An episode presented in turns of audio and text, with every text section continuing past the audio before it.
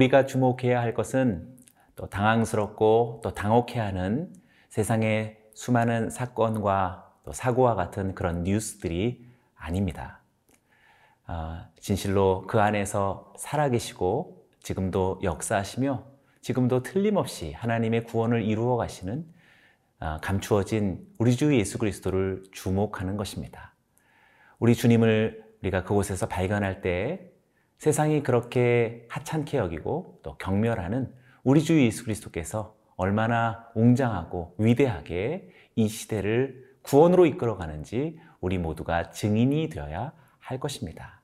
오늘 본문 말씀을 통하여서 우리 사랑하는 어, 동역자들의 삶 속에 어, 이 세속의 삶 속에 진실로 우리 주 예수 그리스도의 구원의 능력과 영광이 나타나게 될 것을 믿습니다. 오늘 말씀은 마태복음 26장 47절에서 56절의 말씀입니다.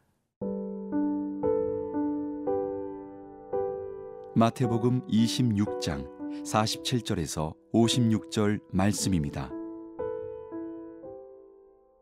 말씀하실 때에 열둘 중에 하나인 유다가 왔는데 대제사장들과 백성이 장로들에게서 파송된 큰 무리가 칼과 몽치를 가지고 그와 함께 하였더라. 예수를 파는 자가 그들에게 군호를 짜 이르되 내가 입 맞추는 자가 그이니 그를 잡으라 한지라.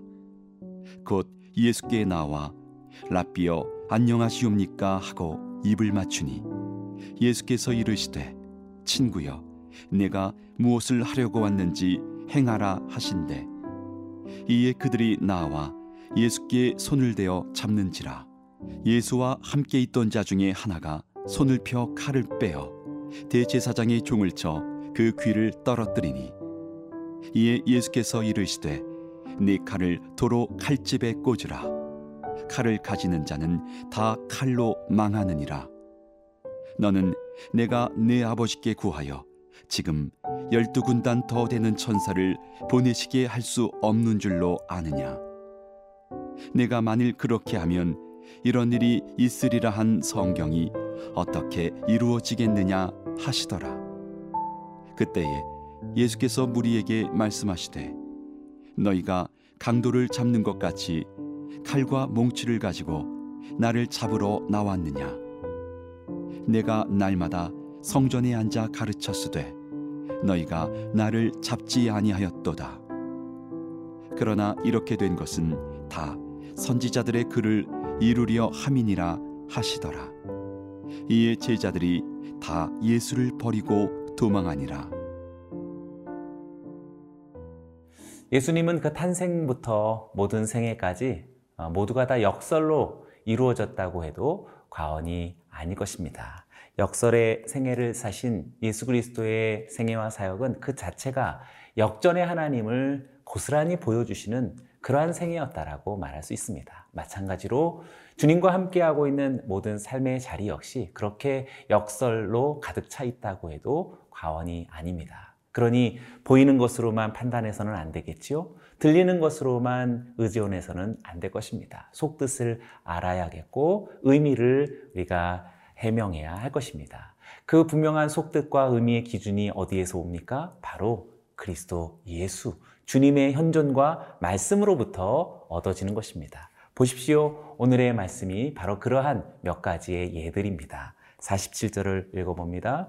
말씀하실 때에 열둘 중에 하나인 유다가 왔는데 대제사장들과 백성의 장로들에게서 파송된 큰 무리가 칼과 몽치를 가지고 그와 함께 하였더라. 47절에서 주목해야 할 표현이 있는데요. 가론 유다를 가리켜서 열둘 중에 하나라고 그렇게 표현하고 있습니다. 분명히 의지를 가진 어, 의도적인 어떤 표현이라고 생각됩니다. 가론 유다 배반자를 가리켜 열둘 중에 하나라고 분명하게 강조하고 있는 것입니다. 그런데 그 열둘 중에 하나가 누구와 지금 함께하고 있습니까? 칼과 몽치를 가진 큰 무리를 데리고 오는데 그들과 함께하고 있다라고 이야기합니다. 우리는 여기서 반문해야 합니다. 왜? 그 열둘 중에 일원으로서 함께하지 않고 그는 여기 칼과 몽치를 들고 있는 어, 주님의 대적자들과 함께하고 있는가? 그것이 아이러니지요. 우리의 삶의 모순입니다. 사랑 여러분, 보여지는 상황 속에서 우리는 이 속뜻을 알아야 할 것입니다. 어쩌면 우리의 삶 속에서 드리워지고 있는 이러한 역설의 그림자를 발견할 수 있을 때 우리는 더욱더 진실하게 회심의 길로 나아갈 수 있겠고 하나님이 바라시는 돌이킴의 자리로 올 수 있을 것입니다. 뿐만 아닙니다. 48절도 읽어봅니다. 예수를 파는 자가 그들에게 군호를 짜 이르되 내가 입맞추는 자가 그이니 그를 잡으라 한지라. 오늘 마태복음은 유다를 가리켜서 또 한 번 48절에서는 예수를 파는 자라고 그렇게 묘사하고 있습니다. 앞서 열둘 중에 하나라고 하는 그런 표현보다는 보다 더 유다를 잘 표현한 언급이겠지요. 그러나 유다의 행동은 또한 모순입니다. 유다가 지금 예수를 무리들에게 알려주기 위한 신호로서 그가 채택하고 그가 사용하는 방법은 입맞춤입니다. 주님을 파는 자가 주님께 입맞춘다라고 하는 전혀 다른 양상이 우리들에게 찾아오고 있습니다. 이야기 속에서 보여지는 그러한 드라마 같은 장면이지만 그런 드라마와 같은 장면이 우리의 삶 속에서 얼마나 비일비재하게 일어나고 있을까요? 정말 속뜻을 알아차리고 우리들에게 펼쳐지고 있는 사건과 사고 속에서 감추어진 우리들의 진실과 그리고 주님의 현존을 우리가 알 수만 있다면 얼마나 우리가 바른 길로 나아갈 수 있겠고 새로움의 자리로 도약할 수 있겠습니까? 뿐만 아닙니다. 49절에서 50절을 읽어봅니다. 곧 예수께 나와 랍비여 안녕하시옵니까? 하고 입을 맞추니 예수께서 이르시되 친구여 내가 무엇을 하려고 왔는지 행하라 하신데 이에 그들이 나와 예수께 손을 대어 잡는지라. 여기서 예수님은 유다를 가리켜 친구여라고 그렇게 불러주고 계십니다. 어떻게 보면 끝까지 예수님은 유다에게 기회를 열어놓은 그러한 언어적인 그런 마음이 아닐까 싶습니다. 친구여, 내가 무엇을 하려고 왔는지 행하라. 라고 이야기했을 때 그의 양심이 살아 있었고 또 그의 영이 작용할 수 있었다면 충분히 지금이라도 오늘 친구여라고 부르시는 주님 앞에 그가 무엇을 응답해야 될지 알았을 것입니다. 그러나 이미 가론 유다에게는 사실과 그리고 사건들이 얼룩져진 채 진실을 찾기에는 너무 늦은 감이 없지 않습니다. 결국 유다에 의해서 무리들은 예수님께 손을 내어 체포하고 있습니다. 이러한 양상은 유다의 언급 속에서 발견되어 줄 수 있겠는데요.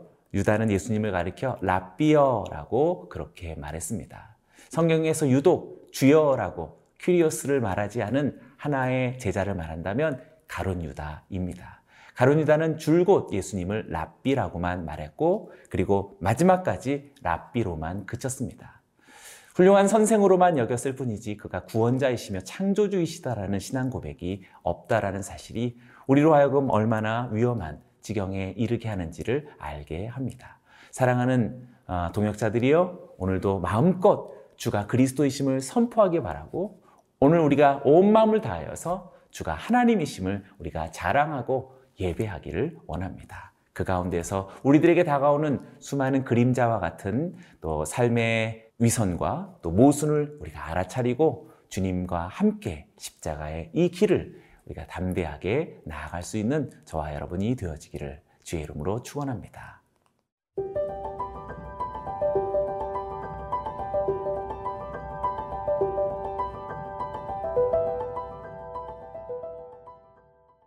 (51절과) 52절은 앞서 있었던 유다의 상황과 또 다른 정반대편에 서 있습니다.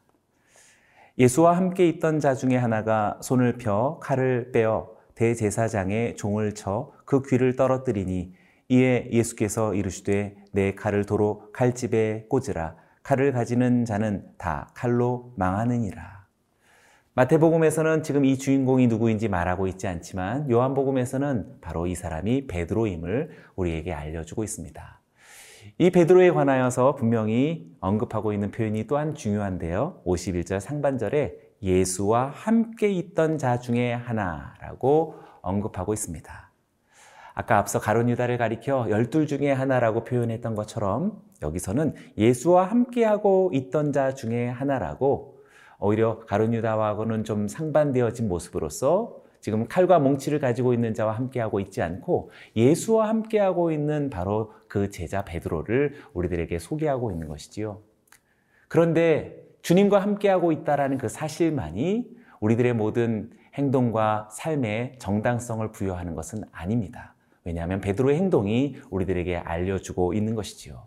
가론 유다는 주님과 함께하고 있었지 않았지만 그가 칼과 몽치를 가진 자들을 데리고 왔습니다.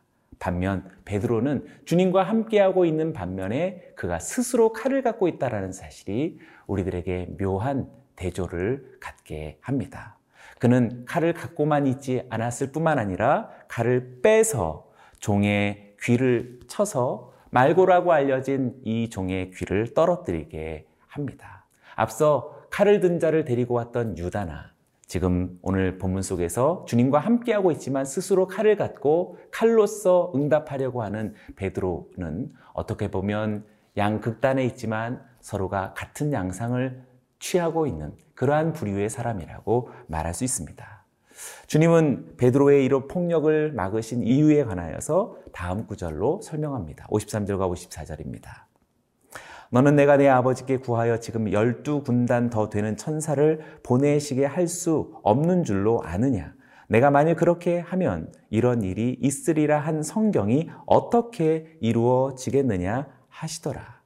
네, 오늘 우리가 정말 간직해야 할 그러한 말씀입니다. 예수님은 얼마든지 힘과 물리력을 사용하실 수 있는 분이십니다. 열두 군단이나 되어지는 천사를 언제고 어느 때고 왜 사용하지 못하겠느냐? 그러나 그렇게 하지 않으시는 것이지요. 왜 그렇습니까? 54절 하반절이 너무 중요합니다. 이런 일이 있으리라 한 성경이 어떻게 이루어지겠느냐라고 말씀하신 것입니다. 사랑하는 여러분이요. 오늘 우리가 사람을 의지하거나 환경에 의존되어진 삶을 거부해야 할 이유가 여기에 있는 것이지요. 말씀을 의지하길 바라며 사건과 사연 속에서 피어오르는 하나님의 어, 구원의 역사를 우리가 놓치지 않게 되기를 원합니다. 그러나 이렇게 된 것은 다 선지자들의 글을 이루려 함이니라 하시더라. 이에 제자들이 다 예수를 버리고 도망하니라. 예수님의 붙잡히심은 선지자들의 글을 이루려는 것, 곧 말씀의 이루어짐에 따른 것이기에 이렇게 음, 위선을 통해서 불법적으로 어, 예수님을 잡으러 온 이 무리들에 대해서 예수님은 그다지 어, 물리적인 항거라든지 어떤 어, 또 다른 응수로서의 어떤 시위를 행하지 않으셨습니다. 사실만을 고지하셨을 뿐입니다. 무엇입니까? 역설적으로 예수님의 생애가 위법과 불법으로 둘러싸여져 있지만 주님은 그것으로 인해서 실망하거나 주님은 그것으로 인해서 분노하지 않으셨습니다. 오히려 말씀대로 이루어지는 것이다 라는 사실 속에 의연함을 갖게 되었고 그리고 당당하게 십자가의 그 길을 묵묵히 지금 진행해 나가는 동력을 얻게 되었다라는 사실입니다. 사랑하는 우리 성도들에게도 우리들을 둘러싼 수많은 사건과 사고, 오늘도 무성이 우리들을 찾아왔겠지요? 우리는 그 중에서 때로는 일희 또 일비 할 수 있었으리라 생각합니다. 그러나 오늘 말씀이 우리들에게 다시 한번 십자가를 향하여서 어, 정면으로 바라보게 합니다. 저와 여러분들이 그러한 생애를 살아갈 수 있도록 수많은 사건과 사고 속에서 등장하시는 우리 주님을 발견하면서 기쁨과 환희로서 말씀을 이루어가는 그러한 자랑스러운 오늘의 생애를 살아가시기를 주의 이름으로 축원합니다.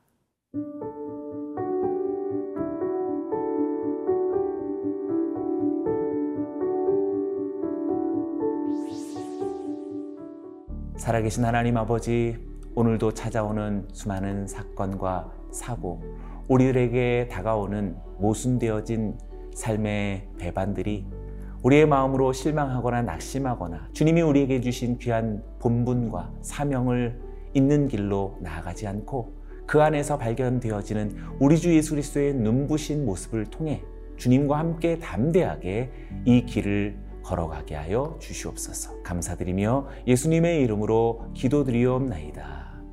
아멘.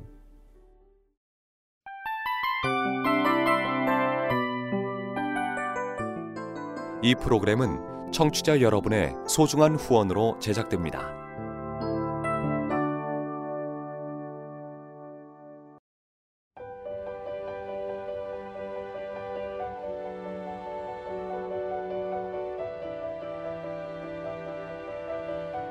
세상에는 수많은 교회들이 있지만 더 깊이 있는 말씀 강해를 찾기 위해 크기로만 교회를 선정하지 않습니다.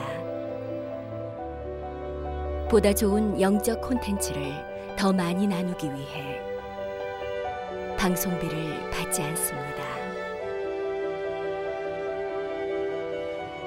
1년 365일 복음만 전하고 싶어서 우리는 광고를 하지 않습니다. 온누리의 복음을 땅끝까지 CGN TV와 함께 땅끝 선교사가 되주세요.